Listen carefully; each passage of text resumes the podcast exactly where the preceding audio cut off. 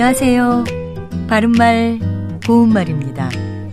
너무 배가 고플 때는 제대로 된 식사는 아니더라도 뭐라도 먹어서 허기를 없애야죠.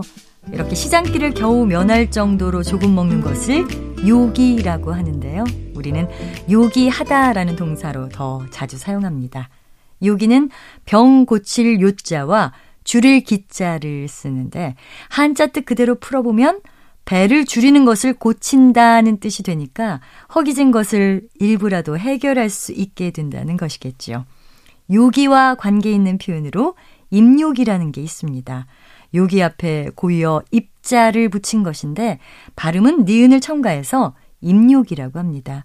임요기는 입가심이나 할 만큼의 간단한 요기라는 뜻으로 저녁상을 차리려면 시간이 걸릴 테니까요. 우선 군고구마로 입욕이나 하세요처럼 쓸 수 있습니다.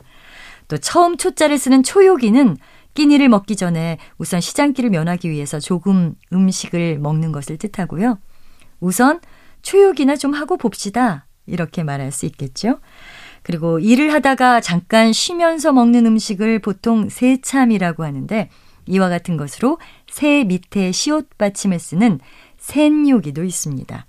참고로 넉넉하지 못한 요기 또는 대강하는 요기를 얼요기라고 하고요. 여기서 얼은 몇몇 명사 앞에 붙어서 덜 된, 모자라는, 어중간한 뜻을 더하는 접두사입니다.